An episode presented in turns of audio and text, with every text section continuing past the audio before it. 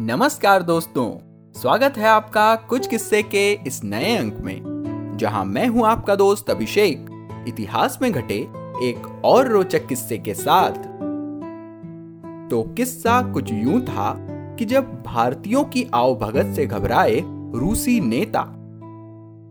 दोस्तों, इस वक्त देशव्यापी लॉकडाउन के तहत निर्धारित नियमों का पालन हम सब अपने अपने स्तर पर कर ही रहे हैं। साथ ही साथ लोग व्यक्तिगत स्तर पर भी अपने लिए कुछ नियम बना रहे हैं। जैसे हैंडशेक अवॉइड करना, यानी अभिवादन के लिए हाथ मिलाने की बजाय नमस्कार करना। लेकिन आपको जानकर हैरानी होगी दोस्तों कि एक बार ऐसा भी हुआ जब भारतीय जनता से हाथ मिलाने में रूस के दो शीर्ष नेताओं को हो रही थी हिचकिचाहट।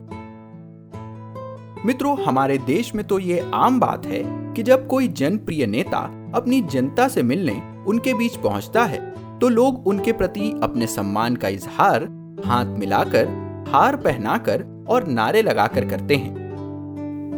भारतीय राजनेता तो इससे बखूबी वाकिफ हैं, लेकिन विदेशी नेताओं को प्रेम ज़ाहिर करने का यह तरीका कभी कभी अचंभित कर देता है। चूँकि विदेश यात्रा के दौरान वे सुरक्षा कर्मियों से घिरे रहते हैं इसलिए जनता के बीच जाना उन्हें असहज कर देता है। यही असहजता एक बार सोवियत रूस के दो राजनेताओं को महसूस हुई। अपनी भारत यात्रा के दौरान मुंबई में जब जनता उनसे हाथ मिलाने और स्वागत के लिए माला पहनाने आगे बढ़ी तो वे दोनों एकदम से डर गए। बाद में तत्कालीन बंबई राज्य के मुख्यमंत्री मोरारजी देसाई ने उनका डर दूर किया। दोस्तों, ये किस्सा साल 1955 का है। उस समय भारतीय राज्यों का परिसीमन चल रहा था। जिससे जगह जगह विरोध और समर्थन के सुर गूंज रहे थे।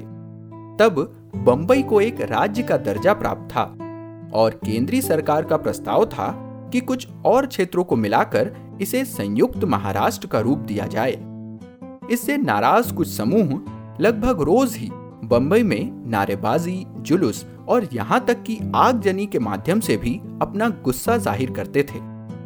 इसी दौरान तत्कालीन सोवियत रूस के प्रधानमंत्री बुल्गानिन और रूसी साम्यवादी दल के महासचिव खुशचेव का बंबई आना हुआ। दोनों नेताओं के आओ भगत का जिम्मा बंबई के मुख्यमंत्री मोरारजी देसाई ने खुद संभाल रखा था।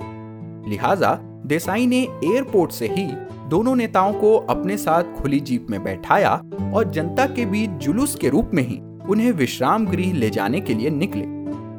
जैसे ही जीप एयरपोर्ट से निकलकर जनता के बीच पहुँची, लोग नेताओं से हाथ मिलाने को उमड़ पड़े। कई लोग तो जीप के एकदम पास आकर हार पहनाने की कोशिश करने लगे। जनता के ऐसे उत्सुकता भरे स्वागत का तरीका देखकर दोनों रूसी नेता घबरा गए। तब मोरार जी ने दोनों की मना स्थिति भापी और खुद आगे आकर हार, फूल और अभिवादन स्वीकार करना शुरू किया। इससे दोनों का डर थोड़ा कम हुआ। और वे दोनों भी जनता से थोड़ा सहज होने लगे। हालाँकि, अंत तक उनके हाव भाव में घबराहट और बेचैनी साफ़ दिखती रही।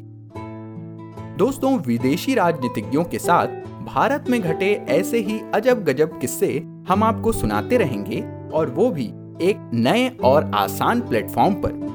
जी हाँ अब आप इतिहास के इन किस्सों को प्रमुख पॉडकास्ट प्लेटफॉर्म्स के अलावा YouTube के माध्यम से भी सुन सकेंगे। हमारा YouTube चैनल है कुछ किस्से के यू सी डबल एच के आई डबल एस ई जिसका लिंक आपको नीचे कमेंट बॉक्स में मिल जाएगा। तो यदि आपको हमारे पिछले किस्से सुनने हों तो यहाँ वो सब आपको आसानी से मिल जाएँगे। और अगर वे आपको पसंद आए तो उन्हें अपने यारों दोस्तों के साथ ज़रूर शेयर करें। अपनी प्रतिक्रियाएँ और विचार हमें कमेंट्स के ज़रिए बताएँ, और अगर इसी तरह के और भी रोचक किस्से आप सुनना चाहते हैं तो हमारे चैनल कुछ किस्से को सब्सक्राइब या फॉलो करें और नोटिफिकेशन ज़रूर ऑन कर लें। क्योंकि अगले किस्से में आप जानेंगे कि किसके दर्शन के बाद सचिन ने ठोके 148 रन।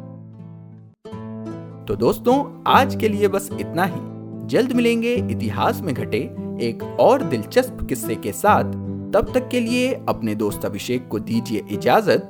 नमस्कार, जय हिंद।